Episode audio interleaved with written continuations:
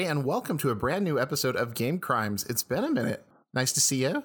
My name is Jay. I am one of your hosts. I'm also joined here by my co-host, Mr. Game Boy himself, Mike Bachman. How are you doing, Mike? It's me, Mr. Game Boy. A co-host is a generous way to describe what I do. Um, I don't know. I, I think that um, you have a lot to contribute. That's not funny. I don't know how to, how to make that into a punchline. I'm just being genuine. Stop, please just add a rim shot. you have a lot to contribute. Today is a solemn occasion. We would like to stiffen up our upper lip and, and, and fix our ties a little bit here because we are inducting our first ever entry into the Game Crimes Hero of Games series. Now, this is a ongoing series I'd like to jump into every once in a while to celebrate some of the more iconoclastic and original game creators who made a lot of games that are interesting, uncelebrated, uncommercial, uh, yet still influential. We keep cycling back to the theme of these large video game companies determining a lot of what games culture is. And history is no different. The games industry is a very, very, very competitive industry with a lot of money in it, multi billions of dollars, and it's like a shark tank. It's brutal sometimes, especially with how it treats folks. Today, we're going to be talking about a very original game creator, a developer by the name of Danielle Bunten Berry, as our first ever inductee there's a lot of reasons why I think Miss Berry is worth talking about here, but there is one indelible fact of life that will always define her life and her work, and that's that she was a transgender woman. I find it's important when it comes to game history to really pay attention to folks who worked on the margins and trans folks, in my experience as a trans person, often are in the margins of these multi billion dollar industries. One thing we should get out ahead of trigger warning, content warning wise, Danielle meets some really scary transphobia in her life. We're not, we're going to try to go into it too deep here, but if you do have your own issues in your life, maybe some trauma, maybe some family dysfunction, this stuff could hurt. And uh, also a little disclaimer about our own gender and sexual identity. I think it's important to elevate queer history because I'm a queer person. I'm a trans person. I'm a non binary person. And history is very often whitewashed of queer people's stories. I am a cis cis white guy and have not uh, run up against you know much personal persecution because of that. Um, you know, I would say I would say you know I'm going to go so far as to say little to none. Um, this show's about telling stories about history, and Daniel Bunten Berry is an important figure in game history. If you're not familiar with her story, you're not alone. It's been hidden for most people. While I'm not the first queer person to try to tell her story, I really hope I won't be the last with all that said, with all the disclaimers out of the way, let's actually have a warm, fun episode of Game Crimes where we get to celebrate the life and work of Danielle Bunten Berry.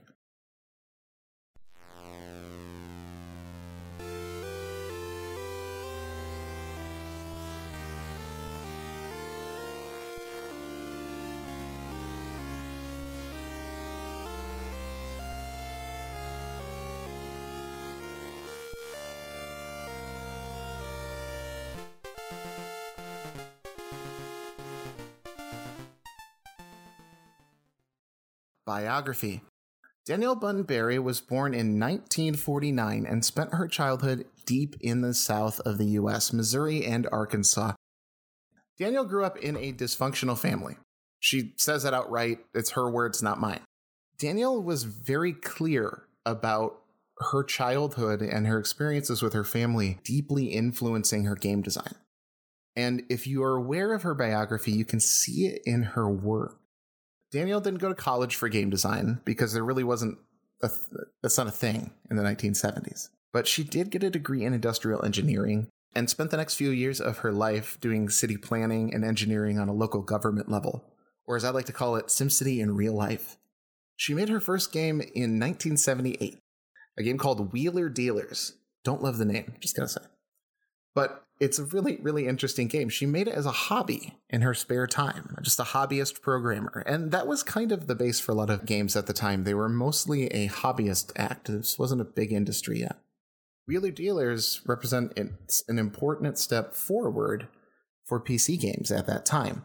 It was priced at twice the average game cost uh, which I believe was $30 instead of the requisite 15 It was during an age when PC games were sold in Ziploc bags with photocopied manuals in them out of the trunks of the people's cars. And Wheeler Dealers had a full fledged retail box. And it needed that extra box space because Danielle created a multi input device for the Apple II that could be the first multi tap in the history of home computing. I'm not familiar of any others, are you? I, I I'm not. Was it sold in stores? What's the purpose of a retail box? The goal was to get it to sell in stores. Like okay. the goal was to to put it next to toys um, and games and stuff like that. But it wasn't incredibly successful, and so she mostly sold it out of her car or by mail order, which is pretty normal at the time. You know, like your wizardries and stuff like that were all sold the same way. It's it's a, it's important to sell games out of your car because if you sell them into your car, then people have to come to your car to play it, and they gotta know where you're parking at any given time. It's very inconvenient. Hey, exhibit! I want you to install a Premier Game Museum experience inside of my uh, Cadillac, please. Yo, dog! We heard you like Call of Duty, so now the entire Activision studio is in your third row seating. Wheeler Dealers was not successful commercially. It did not make money. She did not become a game designer. In fact, she kept on doing her engineering work and programming games in her free time pretty soon she had another game that was called Cartels and Cutthroats, which is sort of like a business trading sim, a multiplayer game where you pretend to buy things and sell stocks and all that fun stuff, as well as a American football game called Computer Quarterback. Those are her two earliest games, games that she made with her friends, playtested by her family members. Computer Quarterback in particular, Mike, is extremely funny. It's like a text adventure football game. Okay where you're the quarterback and you're like doing text inputs to th- like throw a ball, punt. It's, it's sounding very much like a football quap. It, it's like it's like football Zork. There's also an early work of hers that is interesting because it kind of predates the rest of her work. A stripped down war game, a really simple board game conversion. She called it Cytron Masters, and she would go on to refine this idea throughout the rest of her career. And it was Cytron Masters that actually gained her a little bit of attention along with her other games, enough to get some outside programming work and start her own game studio. That studio was called Ozark Entertainment. And even though it was a full game studio, it was staffed by playtesters, family, and friends. I mean, we're talking exquisitely non commercial in the deep heart of Arkansas. Yeah. Not exactly at, at the Tech Valley at the time. Or now. I don't know. I was going to say, at the time. Okay. yeah, I don't know. What's going on in Arkansas now, folks? Are you guys doing Bitcoin? Rice farms? So, as her work starts reaching a bigger audience, i.e., her games sold and make money, Danielle was gathering a reputation as an innovator in software design. Her games are very board game like. There's not a lot of dazzle, and there's a lot of time and attention invested in a handful of very spare mechanics. Numbers very much matter in her games, but you're not doing complex math equations. Arcade games were definitely designed for flashy, quick play with small run times. PC gaming at the time, especially uh, late 70s, early 80s, was like the Wild West. Compare that to Atari and Namco and, and all of the what you have in the arcade sector, which are these like big AAA games that are meant to just eat quarters and make a shitload of money. PC games were for weirdos. When you compare the arcade games to Danielle's games, her games are very short, like arcade games but there's a lot of randomization, which encourages multiple playthroughs. Every time you play the game, it's going to be a little different. A lot of PC games were short novels in the form of text adventures or very number crunchy wizardry style dungeon crawlers. They're what other people might call lonely games. Games where you're by yourself doing a thing by yourself. Danielle's games highly prioritize social contact. You're not just a stockbroker making money, the rest of your family is too and your shithead sister is making that face where she's going to stab you in the back next turn. So you have to look at her and the computer at the same time. I don't know if that's an experience you've shared, Mike. I, yeah, but but like literally, don't have a sister to be murdered by. I can't speak on it. One day, Ozark software emulated the world around Danielle. There's no immersion in the way that modern developers talk about. You're not watching a pseudo film. You're not pretending to be in a digital world. You're performing and you have a buzzer in your hand to add to that performance. This hard plastic physical reminder that you in real life are playing a video game. There's no lore to follow, and you should be wheeling and dealing in equal measures, back slapping and backstabbing Nothing would crystallize this difference more than her next game. It's her most important game. But first, we have to take a trip. Mike, what do you know about Trip Hawkins? That is the dance where the girls ask the guys to go. Steph, you can cut that joke because that was not great. That has to stay in. That is so bad. Trip Hawkins was the founder of a little game studio called EA Electronic Arts. Maybe you've heard of it. Oh yeah, it's in the They game. And EA remade the face of PC game publishing. It might be funny to think of EA as the blood curdling dinosaur right now, but it, it was one point in time a scrappy upstart way back in 1982. It was almost the Criterion collection of PC games, if that's a reference that nerds and people who might be lonely could get. Hawkins saw software developers as movie directors or avant garde musicians or tortured artists, and as a result, made a lot of unique marketing moves to emphasize the creativity and craft work required to create game software. So, developers had their photos on the back of the game box, you know, like they were Billy Joel or something. The games were presented with expressive fantasy artwork. You know, it was very much meant to be commercialized, but being art first for whatever the hell that means it did mean something quite important for Danielle because Trip saw her newest game, Mule, and he really wanted to publish that bad boy. Turns out he's going to end up publishing one of the most influential video games of all time.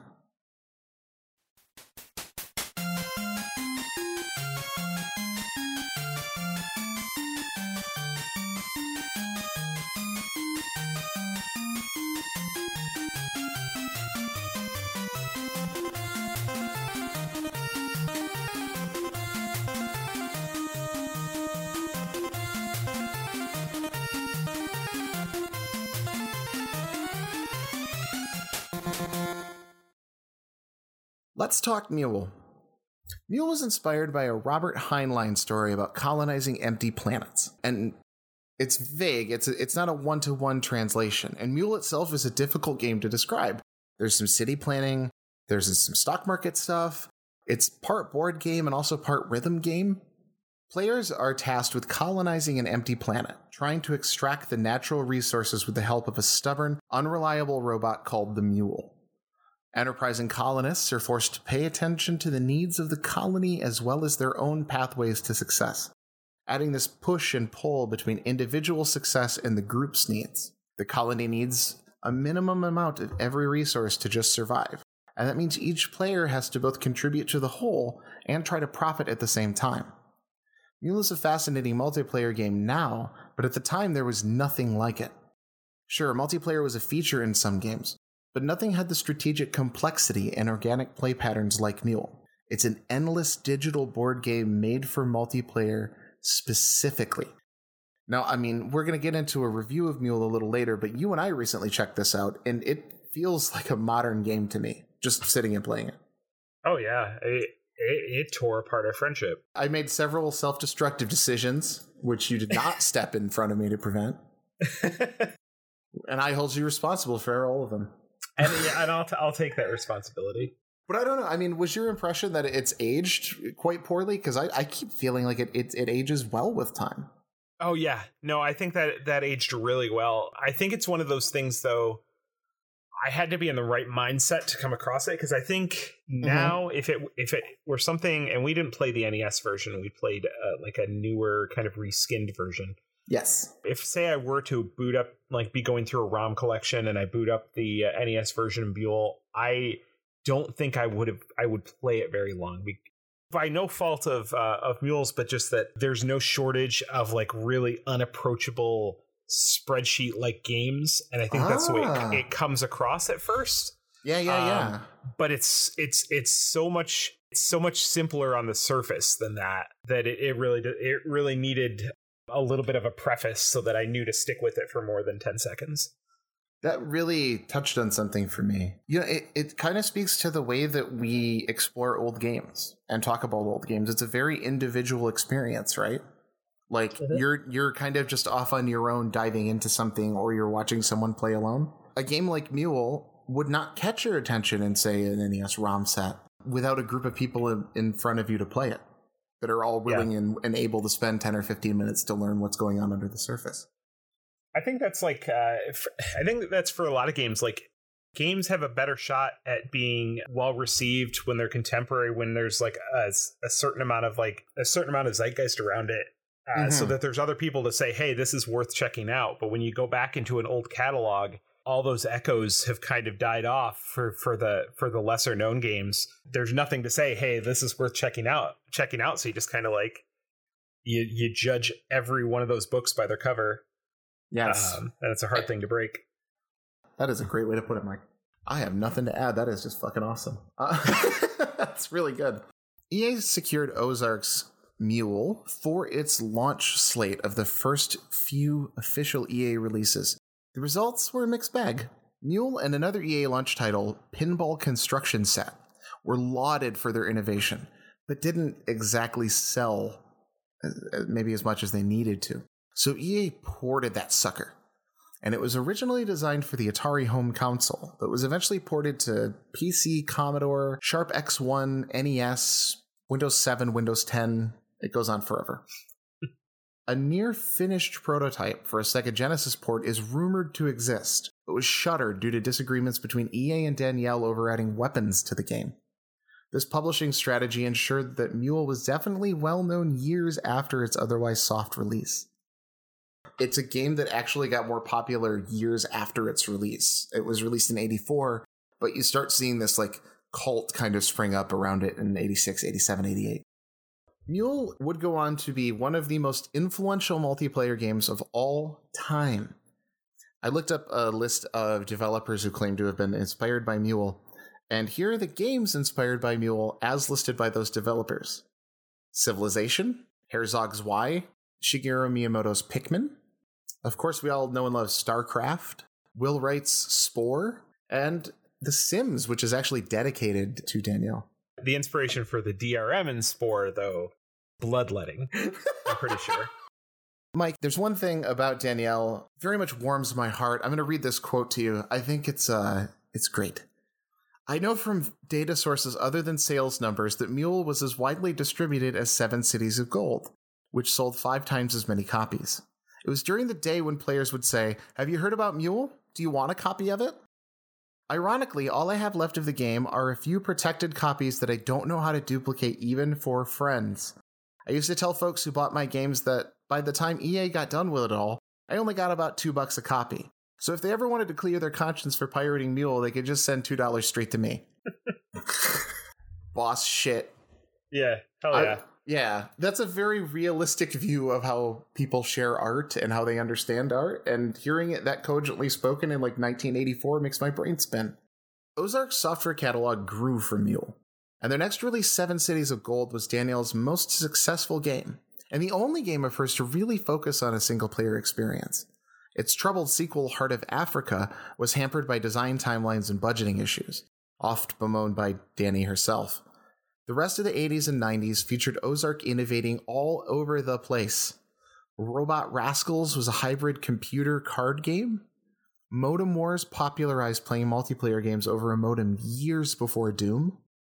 Command HQ adapted the popular board game Axis and Allies into an online multiplayer game. And Global Conquest was the first widely published game to feature four player online play. That is like I don't know. That's like five grand slams in a row from where I'm sitting. I mean, I know some of these aren't, aren't as well spoken of, or they're not part of the canon anymore, but these are huge steps for where games are about to go. Yeah, well, and I think we we talked about this when we were playing Mule. Is it's it's so weird now when there's such a push for like everything to be multiplayer, yes. whether it warrants it or not. It's weird to see that era um, have somebody like want to push things towards multiplayer, but for innovation. It's just kind of a it's a it's a contrast in a lot of ways. Yeah, for sure. I mean, it's almost like her focus on multiplayer at the time is so commercially unsuccessful that she's being labeled as a, a different type of of game developer. When in reality, modern multiplayer is a lot of these very simple ideas just kind of filtered through that content mill filter over and over and over again. Right. Ozark's legacy is felt deep within the game industry, and you can trace your finger right through that timeline. There's a straight line from Modem Wars to Herzog's Zwei to Warcraft to StarCraft to Dota to League of Legends to Overwatch. Whew. And that's just her games. One of the most interesting things about Danielle is that she is one of the only early game developers from these the 70s and 80s to extensively document her life and work on the web. Her contribution to the historical record of video games is so incredibly unique that we can't help but dive in.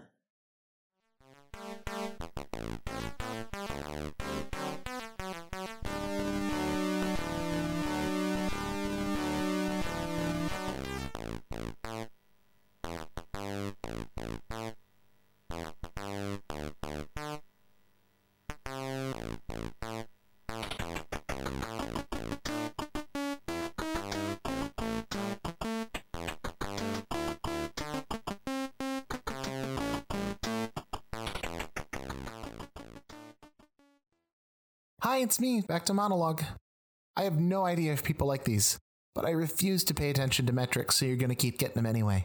When we're trying to talk about bigger, abstract conversations, I like to ground it with some real life stuff. It's the people that matter, not the games. Plus, I offered Mike the opportunity to monologue, and he just sent me a 15 second video of him shotgunning the liquid out of a hummingbird feeder. Why would we dedicate this episode to just one person and her work? This is game crimes after all. There's so many crimes to get to custom firmware, Mugen, labor violations. And we'll get there. Oftentimes, speaking truthfully about queer history is an act of crime. And yeah, you probably heard like some quotes around crime. Being a trans person in 2020 is not always a pleasant experience. I am a trans person. Just in the United States, I can be fired from my job for being trans, lose my home for being trans, and denied healthcare for being trans. Being alive feels like a crime, and that's in 2020. Danielle died in 1998, and I do earnestly believe that things are much better now. The history of my trans elders is often impossible to read and harder to find. There's no big money in preserving queer art and knowledge, really. Archives and libraries and museums are scraping by every day, while their patron universities are putting up multi million dollar profits and surpluses. What little money exists in these cash starved spaces is often a gift from a rich patron with very particular interests. But hey, we're grounding stuff in real life examples. So let's take Danielle's papers. They're housed as a special collection at a university whose name is relatively easy to find if you poke around on the internet. Never been there. But I read a piece by Whitney Pow titled Outside of the Folder, at the Box, the Archive, where she describes these papers in detail. In these documents, Danielle's life story will feel painfully familiar to any trans person. Rewriting your will due to family unrest, negotiating with hospital staff in the middle of a crisis, joking about pronouns to avoid social awkwardness. It's all there. Those papers are archived under her dead name, the name she used prior to her transition. And even if a particularly well intentioned librarian were to show her the respect of using the correct name, the rights and limitations set by Danielle's family prevent the librarian from doing so. In fact, these rights and limitations prevent Danielle from even being credited under her proper name in reissues of Mule. That's trans history for you. It exists, it's often hidden, and it affects cis people too. Our culture's anxieties prevent every single one of us from greeting this insightful, challenging thinker with basic human dignity. EA's marketing campaign approach from her time with the company always sticks in my mind, you know? The formative and definitive works of your life as an artist, branded around your name and face. I think about my own life in public libraries. It wasn't too long ago that I was smiling in photos used for marketing campaigns and newspaper articles. I first discovered Berry's name in my early teenage years. In a game magazine, of course. And reading her obituary was my first experience with trans people in any way, shape, or form that I knew of. I reread that obituary recently. Sure, there was the obligatory, did you know this trans person is trans? But the vast majority of that article consisted of quotes from famous game developers praising her intelligence, her ingenuity, and her passion for studying social relationships via games. This big gathering of otherwise PR addled, brain shocked game devs memorialized their dead colleague and friend in a way that leaves a deep impact on me. I distinctly remember reading her obituary as a kid multiple times. I was fiending, I had to play those games. I eventually found her writing online and learned about her life from there. While Danielle was enthusiastically advocating for socially oriented gaming, she was also brutally honest about the slings and arrows of dealing with other people. When I read her words, I noticed her ability to speak about life as a trans woman in full honesty. For an audience of tech nerds and PR Draculas unprepared to hear it. Sometimes I wonder if that audience really has grown any more receptive, even if things have gotten better. When I think about games, I relate to Danielle's perspective. After all, the goal of the show has not changed from episode one. Let me um dig through the tapes and wrangle up a clip here. This podcast, for all of its goals and intentions, is about getting you to play games. Hopefully with the people you love. I gotta admit I'm excited that like maybe, just maybe, sharing some of Danielle's story might bring a few people together. And if you're listening to me ramble after all of this, then we were successful for at least 20 or 30 minutes. I think she might have liked that.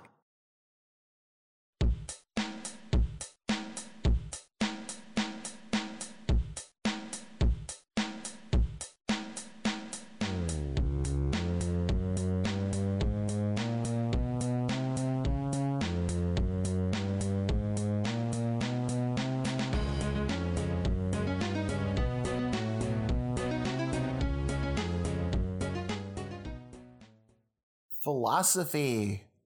Time to peel back the layers uh, and get a little academic. We're going to turn Mr. Game Boy into Professor Game Boy before the night's over. Danielle Bunten Berry's impact on games is not limited to just the games in her videography. As an early adopter of internet culture, Danielle's written work about games and her own life experiences in the game industry can be found online and was able to be found online as early as 1996. Her friends compiled this info and put it out on the web posthumously. And using the Internet Archive's Wayback Machine, you can still read her papers today. That's right, the Internet Archive is back. It's our only real public log of internet history, and without it, we'd all be fucked. Looking through these papers, we can really, really get into Danielle's headspace when it comes to game design. And her thoughts on game design are really, really insightful. A lot of the time, her writing is very structural. It's looking at the game as a whole and analyzing the systems contained within it. She really, really likes to talk about numbers being abstracted into concepts and concepts being abstracted into numbers. It's not a three, it's a power dynamic. It's not a five, it's a, negotiation. You can see the city planner spilling out onto her pages and you look into some of her interviews. I have a passage here from an interview with James Hague on dadgum.com. The interviewer asks, Has game design advanced since the mid 1980s? She responds with, I think we have gotten better at doing interfaces that users can understand. That was a significant part of what I was aiming at and consider it one of my accomplishments with my early designs. However, I don't think much has been done on the actual content of games and their models. I resent the stranglehold the distribution channel has on design via their arbitrarily imposed genres and product categories. I don't believe a game like Seven Cities would be allowed today since it crosses too many boundaries to sit comfortably in one of their genres. Who would have dreamt what a kiss of death that concept would be to mainstream products because of genre hardening? Anyway, I still believe we're in the early days of this industry and have a lot to discover and invent. Literature, anthropology, and even dance have a good deal more to teach designers about human drive and ability than the technologies on either end of California, who know silicon and celluloid and not much else. So let's peel back a little bit on that. They're essentially asking in the 90s, hey, what's changed since the 80s? And her response is mostly nothing, and we we're basically becoming over commercialized. But that fields like literature and anthropology and dance have more to teach us than like computer systems. Oh yeah. Have you heard anyone talk about games that way or how does that, you know, how does that hit you in particular?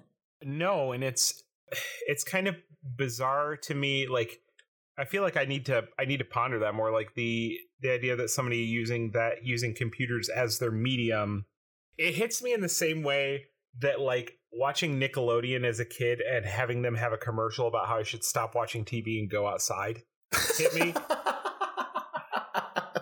well, I mean, the comparison point I was going to use was the uh, what's that brand new RTX 15700 or whatever graphics card? Uh, yeah, 3080. Yeah, yeah, yeah. That that big bad boy that that costs a car note. I think you can use it here as kind of the lens for what she's talking about. that does represent a huge step forward to some extent in the technological scope, you know, how many flops you can flop. But she's saying that, you know, that technology is always going to change. And so there's always more to learn from looking outside of games rather than trying to make games fit within these really narrow scopes. Oh, for sure. For sure. Yeah, I agree with that. I mean, I'm struggling to think right now of a game that's not emulating something outside of a game. Mm-hmm. If that makes any sense. It's... Yeah, yeah, yeah. Well, I think uh, let's let's use a good comparison here. Uh, Japanese RPGs, right?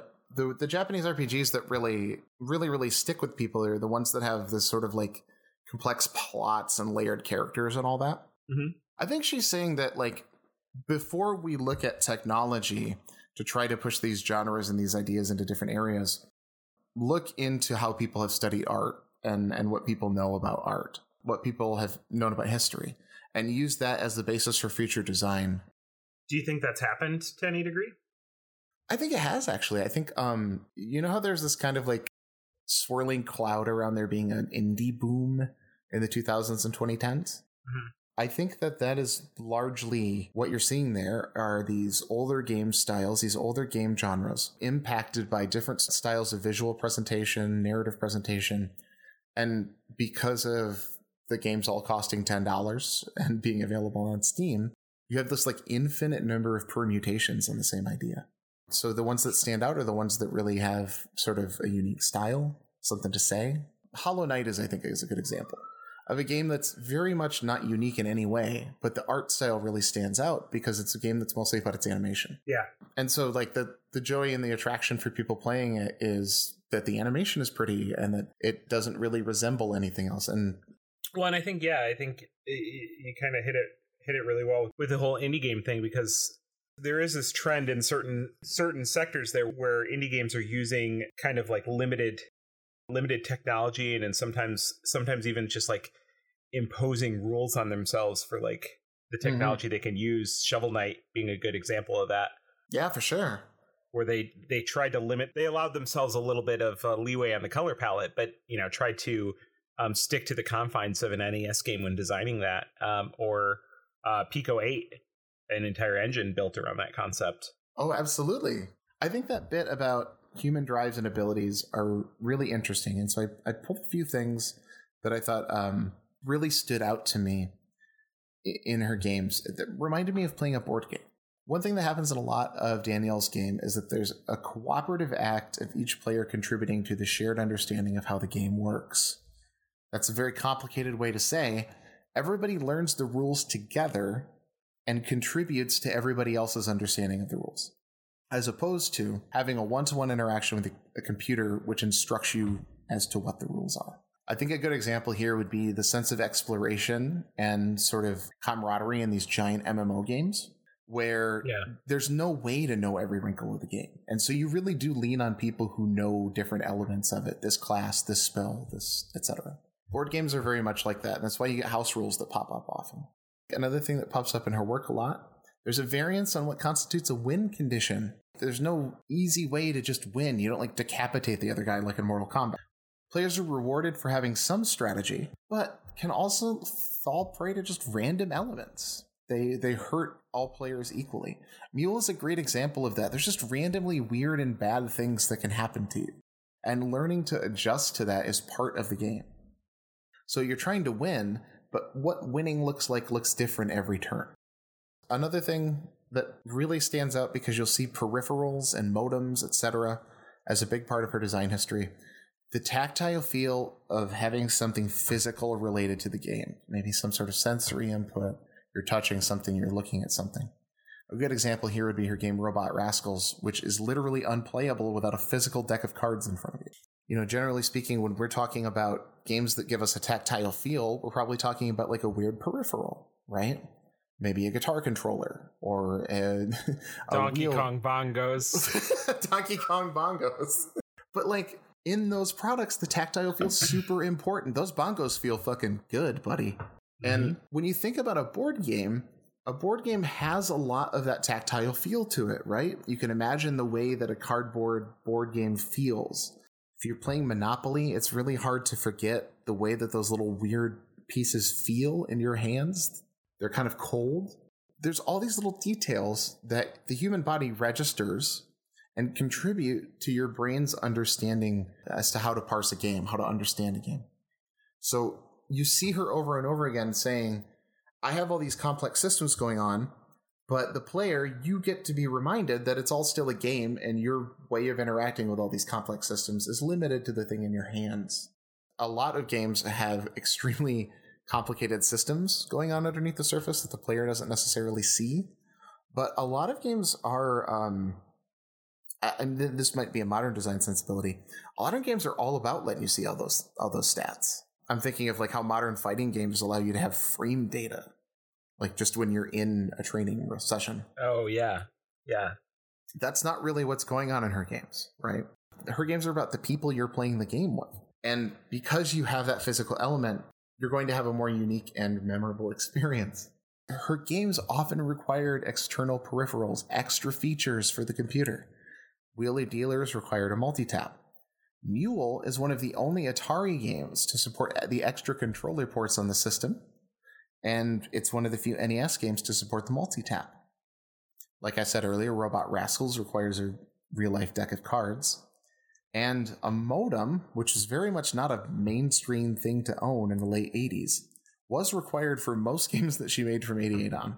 It's really hard to describe how unusual it would be to have a modem from home at that time, but it it's something that she saw as an emergent technology and jumped on, knowing that nerds who were into that sort of thing were looking to do neat things with it.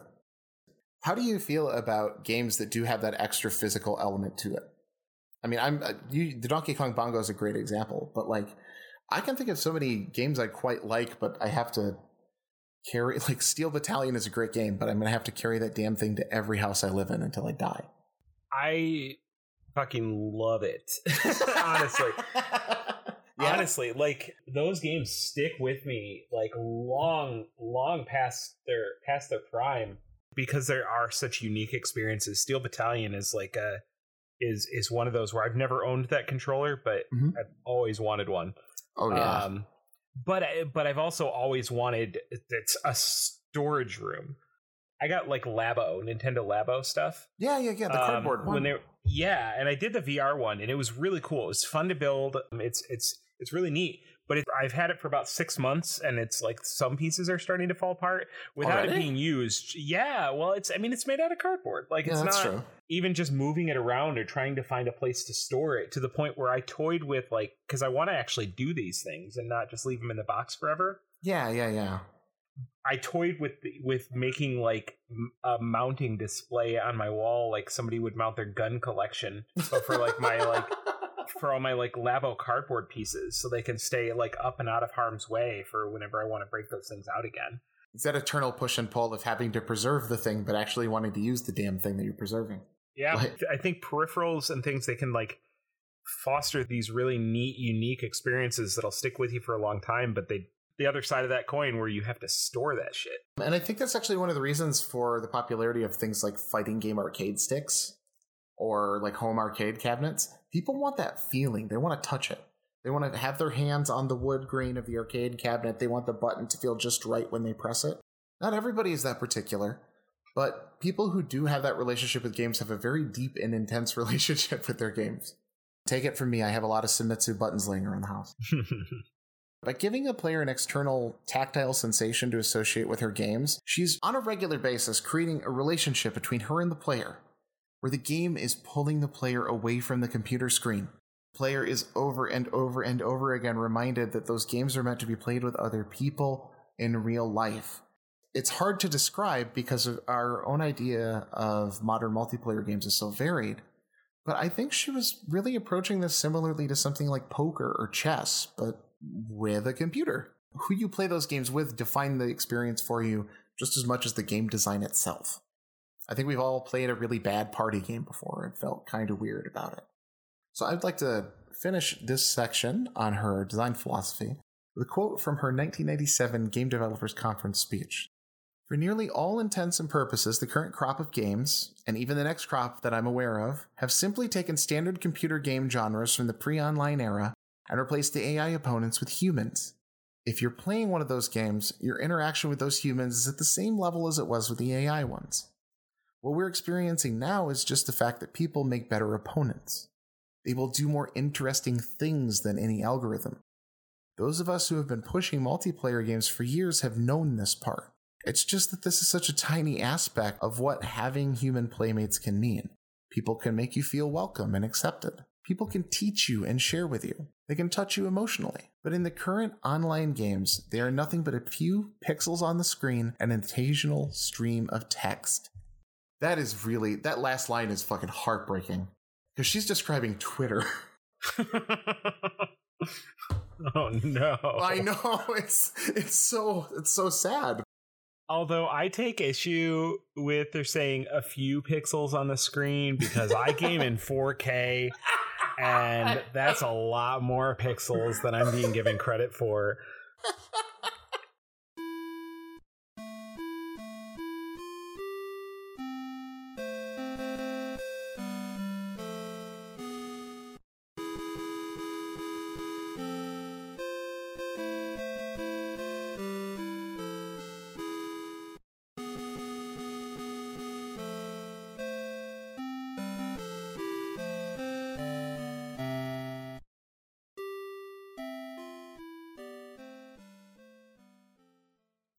Now we're going to link that biography back in. Remember right at the beginning where I said that Danielle grew up in a dysfunctional family? That specter followed her throughout her adult life. Danielle was largely estranged from her family after transition, although she continued on in her career as an influential designer and consultant. She writes openly and honestly on her website about her children disowning her after she transitions, her family members threatening to murder her. And I wish there was a happier ending but those family dysfunctions are echoing everywhere throughout the web throughout her history. It's damn near impossible to find any sort of historical info on Danielle that doesn't dead name her within the first five lines of HTML. Her family rejects her transition after death, refusing to allow her to be properly attributed. Universities and libraries that house her papers, her life's work, this incredible formative text of video game history, those universities and librarians are also forced to dead name her. Knowing all of this breaks my heart every time I read her work.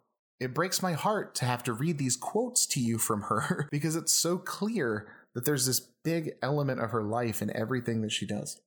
I'm gonna read this quote here. It's very brief from the same interview as I mentioned before on Dadgum. Interviewer, what got you interested in writing games? Danielle, after years of therapy, I think I know the answer to this.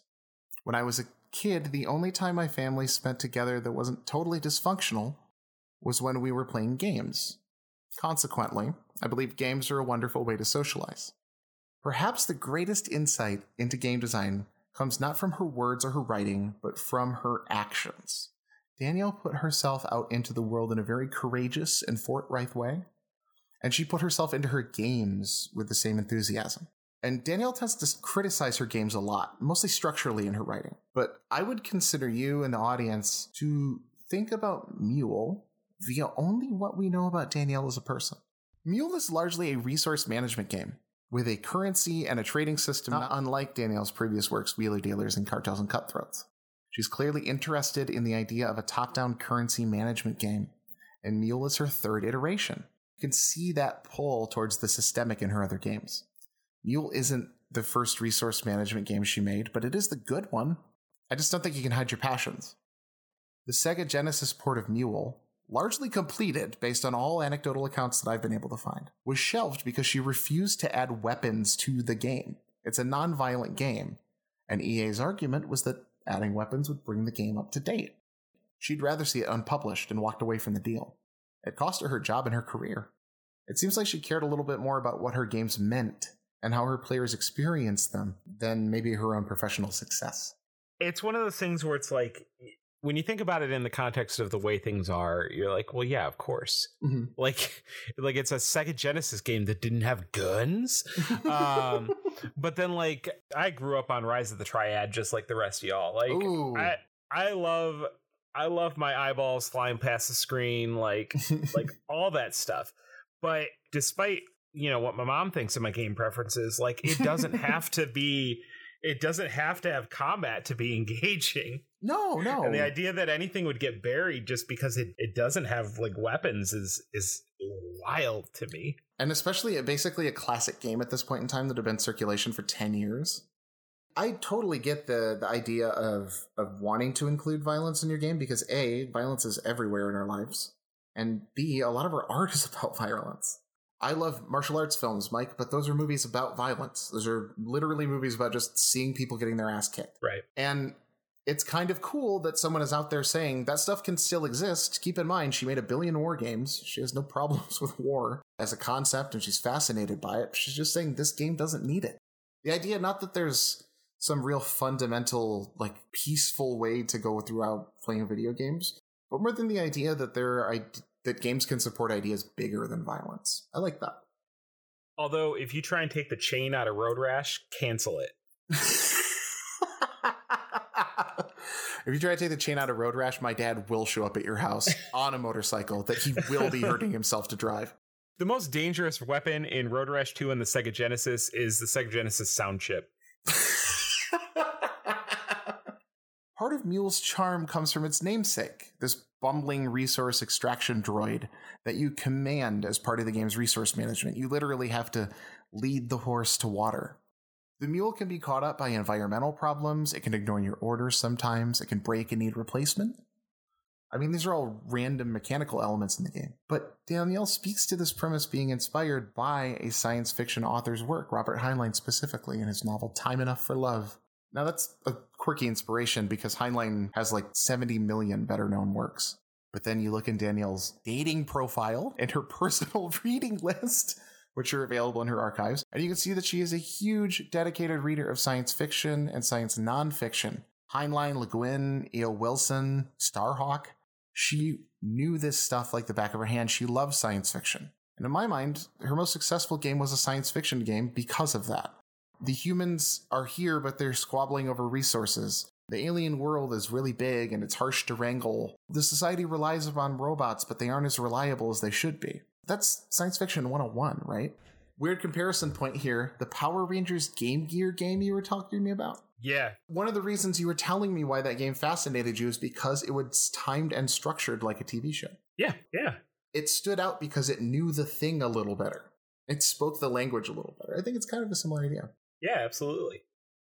Danielle saw games as an expression of her personal relationships. So she made games about her personal relationships, good and bad. The same family that later disowned her contributed to her playtesting for years. And so she didn't really have the luxury of untangling her personal life from her professional life. A lot of trans folks don't. That pain never stopped Danielle from preaching the importance of social relations in games. Mule is a good game by itself, but it's a great game with three other people. And it turns out if you really put yourself and your beliefs into your art, you can take a piece of personal family dysfunction and radically transform it into something that brings people together. That's why I wanted to celebrate her work instead of just talk about all of the indignities that she suffered. She really didn't want to be defined by those things. In closing, I'd like to co opt her most famous quote no one on their deathbed ever said, I wish I had spent more time alone with my computer. I'm also going to include my favorite part of that quote, which is often lopped off at the end. Duh, it's the people. Bunten's work shows the importance of considering games as a tool of communication between people, on a literal level, by building games that create and reinforce social relationships, and on a more abstract level, by putting so much of herself into the world through her games and her writing. Danielle Cutt's a unique figure in history, being an open and proud trans woman game developer in a time and profession that didn't often make room for gender nonconforming people. It's almost 30 years gone, and we're still stuck fighting these same fights. Games haven't grown out of these times or industries either, but Danielle showed us a way we might be able to do so together. I gotta get a gavel. Do you have a gavel? I mean, I've got a I've got a meat tenderizer. What what do judges do? They just hit something expensive with it? Yeah. Okay, so Mike's gonna hit something expensive with his hammer. I'm gonna crash a, crash a bottle of champagne on my computer monitor. Let it be known. We hereby induct Danielle Bunten Berry as our first ever Game Crimes Hero of Games. Rest in power, Danielle. And now, let us game in her memory.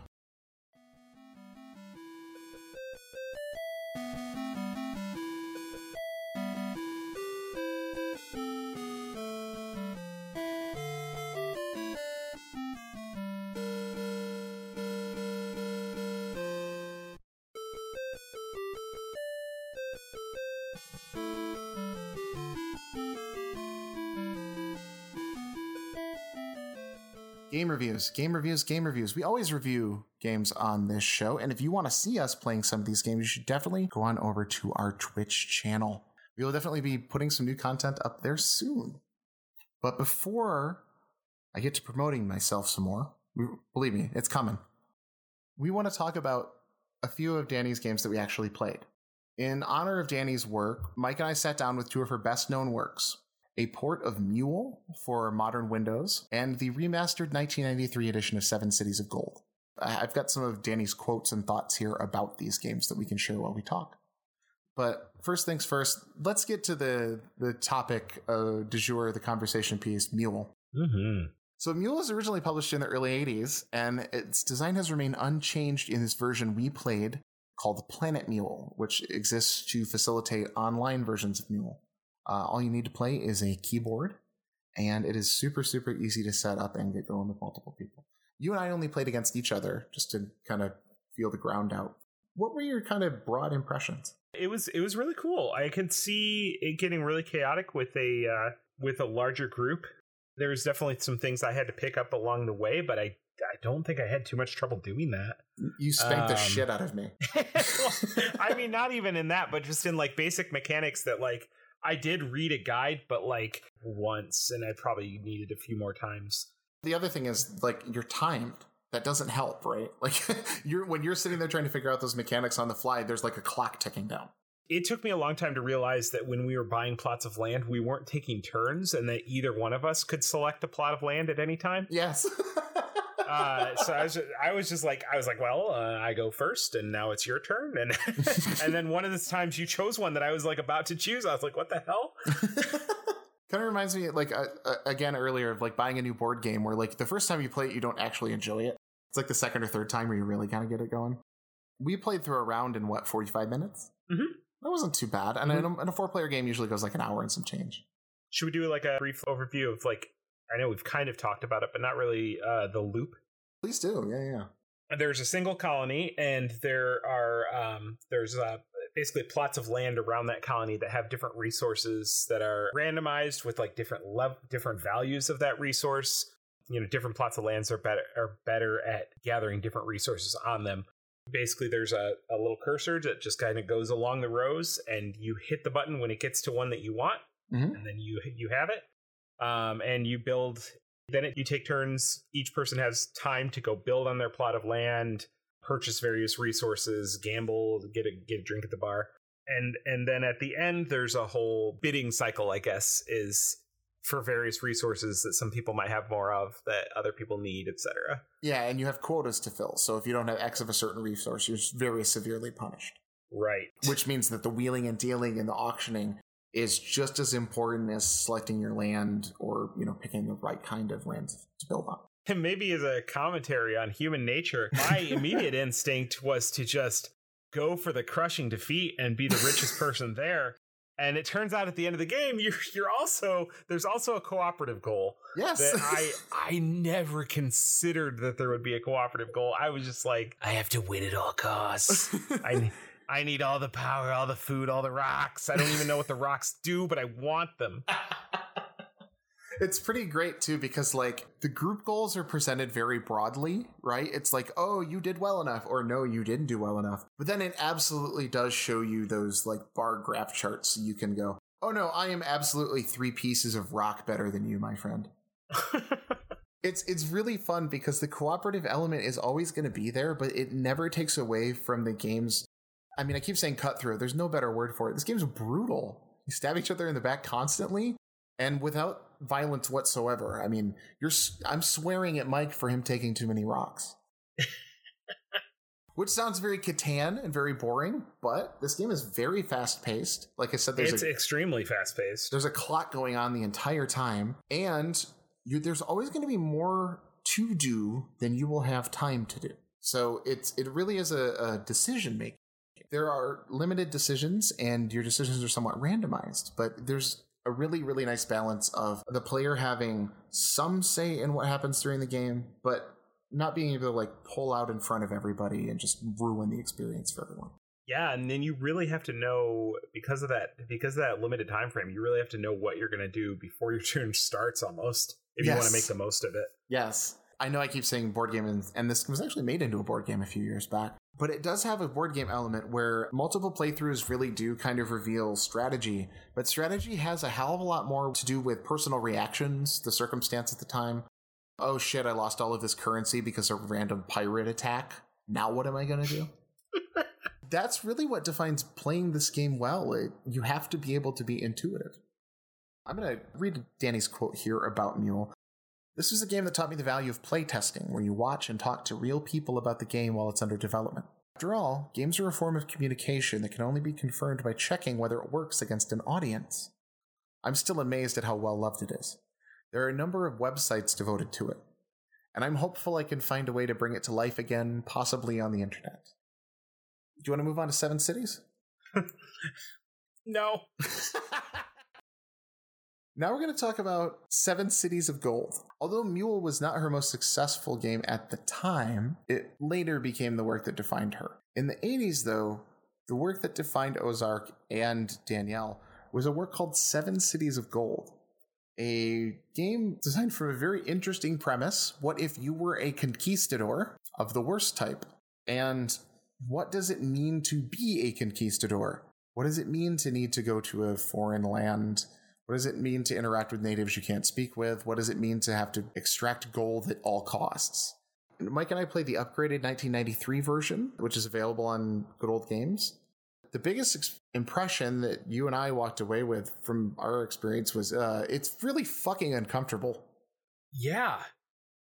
Yeah, like, in a way that it's like I think if you like would ask just like if you did just like kind of like a a word on the street kind of like just survey people about what like the purpose of video games is like you'd hear a lot of people say that they're to be they're it's they're supposed to be fun mm-hmm. and like i don't think that this game was designed to be fun like and and i don't i don't think that's a bad thing necessarily i thought no. about this quite a bit after playing it and i was like it's it's played to me like a historical commentary where it's like here's like a a way that I can like get more resources or whatever, but I don't feel good doing it. No, no, no. And um, I wish that I hadn't after I did it. Clearly, the I wanted to say the horse in the room, but that is not the phrase. the dead horse in the room. the horse in the room the the thing that we're glossing over and not talking about is the discomfort of the conquistadors' historical record itself, of course, uh, murder and rape and violence and genocide. And this game presents those things, not explicitly. This is not a, a 1983 Atari game where you get to see a culture wiped out or something like that. Yeah, but what you do is mimic the play between exploring a dangerous map of wilderness, right? Like animals and unforeseen obstacles, and creating a relationship with the indigenous people that live there. I think that is interesting, but like you were saying, it's not fun, right? Like you're not going to yeah. enjoy Seven Cities of Gold for a long time and go, hell yeah, I love that I just keep bringing folks just piles and piles and piles of guns because I need to extract gold from them later. It's so weird. It's so gross to find that in a, in a game this old. I think you can find a, some of that stuff, maybe more in like the indie game scene, confronting you with uncomfortable ideas, confronting you with uncomfortable experiences. It doesn't really show off what she's best at. You know, her, her real talents as a designer. There's no multiplayer here whatsoever. The interactions with the indigenous folks in the game, they don't really reflect any sort of conversation or anything, right? And in fact, uh, that's a big central part of the game is that you can't speak the same language. I do think there are parts of this game to like. The fact that the game is not a kill 'em all sort of RTS game, I think it gives it some points right there. But the other thing that I would give it a point to, I, I love the randomization of the maps. I think the detail that goes into all the different like geographic structures, the way the islands are supposed to be set up, coasts versus inland. I mean, those are the kind of details I'm looking for in a game like this. Yeah, for sure. I'm going to read a Danny quote here and see what you think about this because I think this is very insightful in the game. It was published in 1984 by Electronic Arts, and it was the game Trip Hawkins coined the term edutainment to describe on the press tour. Unlike most strategy adventure games, which load the player with numerous economic and logistical decisions, Seven Cities of Gold only used four commodities to model the constraints facing the conquistadors. Those four commodities are men, food, goods, and gold. I like the way that I was able to reflect the unique interactions between natives and conquistadors when they shared neither a language nor cultural values in common. The fact that our new world was randomly generated, and so large that it required disk caching and overlays, made exploring a challenge fraught with peril and surprises. It sufficiently captured the sense of panic that comes from being lost in the wilderness and running out of supplies, as well as the joy of rescue, which is something I experienced once while backpacking and wanted to make a touchstone of this design. So, as always, you look into her biography, and this is a game really about being lost. Lost in the wilderness. But of course, it's not the wilderness, it's just you're alone. and it is a Yeah. very lonely game. Yeah, I think I experienced that like uh that sense of being alone when I died five feet from my boat because I forgot to bring a sandwich. Felt really alone. what about when you walk into a uh, village of indigenous folks? You just get the sensation that you shouldn't be there. It gives you this really weird like uh dynamic in that in order to attack something, like you just kind of walk into it Mm-hmm. and they surround you when you enter when you enter a camp Mm-hmm. uh and you just like it's it's a it's this real like uncomfortable thing where it's like like you don't know what to do and you're just standing there awkwardly like waiting for an opening to leave Yes. uh, like literally, sometimes literally waiting for a, like a, a, a, a small space in the crowd to part because it is very easy to accidentally bump into any someone, right? Which of course initiates combat. It's very clever abstraction of how language works and definitely the relationship in that conquistador history. But I don't know, like the thing that it keeps coming back to me is I I didn't have fun playing it. I no no. I'm not all for the Assassin's Creed style of history, which is just seems to be like eat 12 books and then whatever you vomit up as a story. It's one of the eat, eat books to restore your health But it does it does seem to me like whatever goal or purpose this game served has come and gone. Mhm. This would not be how I would teach anyone about conquistadors. No. no, no i don't think so I don't think you get enough information from this to really kind of link you into the actual violence and horror that happened there. So it does kind of leave itself as kind of like a weird, stale piece of history.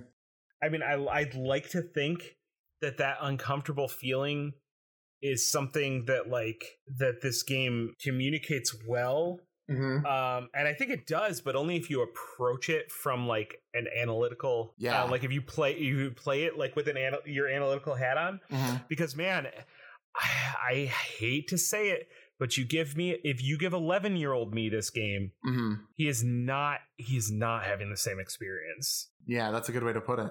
So let's do the verdict. Mike, would you recommend that people play Mule? Yeah absolutely get Mm. some friends together play mule Mm-hmm. GeeklyCon, we should probably do Mule. yeah y'all were just gonna sit around and play catan anyway play something different play something that, like, uh, I don't know, involves cool robots and not just sheep. I can get a sheep. yeah Of course, I would Seriously. say you have to play Mule. Mule's a great game. Uh, I would put it on a list of canonical works. Uh, it hurts to say, but it does. It does deserve to be in that upper echelon of games. It's great today, and you can't say that about many thirty-year-old movies, forty-year-old, you know, forty-year-old TV shows, etc. Seven Cities of Gold, on the other hand, Mike. no fucking don't worry about it like like y'all know conquistadors are bad don't you don't have to do it Yes, uh, you'll get a similar experience from reading a Wikipedia article. Yeah. Um, if if you read the correct ones, look up Cabeza de Vaca. It's one of those things where, like, I, I do think it's an interesting historical artifact. It's definitely more interesting than your average Atari game. i don't know have you ever played night driver It really emulates the experience of driving at night. It puts you in that headspace. I will say the reason I the reason I I'm not I'm not giving Seven Cities of Gold a pass is because you can't play it with a paddle controller. I would say if you do have to play a version of this, probably go to the Atari one. Runs a little faster. There's a little fewer features, but the graphics in that that updated one are pretty dang nice. Either way, if you do feel yourself intrigued by games that are challenging, difficult, in, in Obtuse. 84, yeah, obtuse is a very good way to put it. This game will reward you. You know, it's not an empty void. All That is episode four of Game Crimes Heroes of Games, the Danielle Bunten-Berry induction. Thank you in joining us for memorializing an influential game developer and also for doing a little less of a gag heavy episode. Oh shit! Shit! I, I, there was one I forgot. Mm. Danielle, it's your cousin Marvin. you know that new game you've been looking for?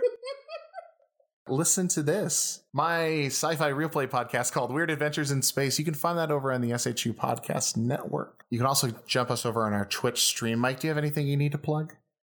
Uh, yeah, as always, you can find me on the the Greetings Adventures podcast. Uh, you can find me on YouTube oh, uh, oh. on the re- review hole uh, where we just com- completed a scathing review of Mickey Mouse Clubhouse.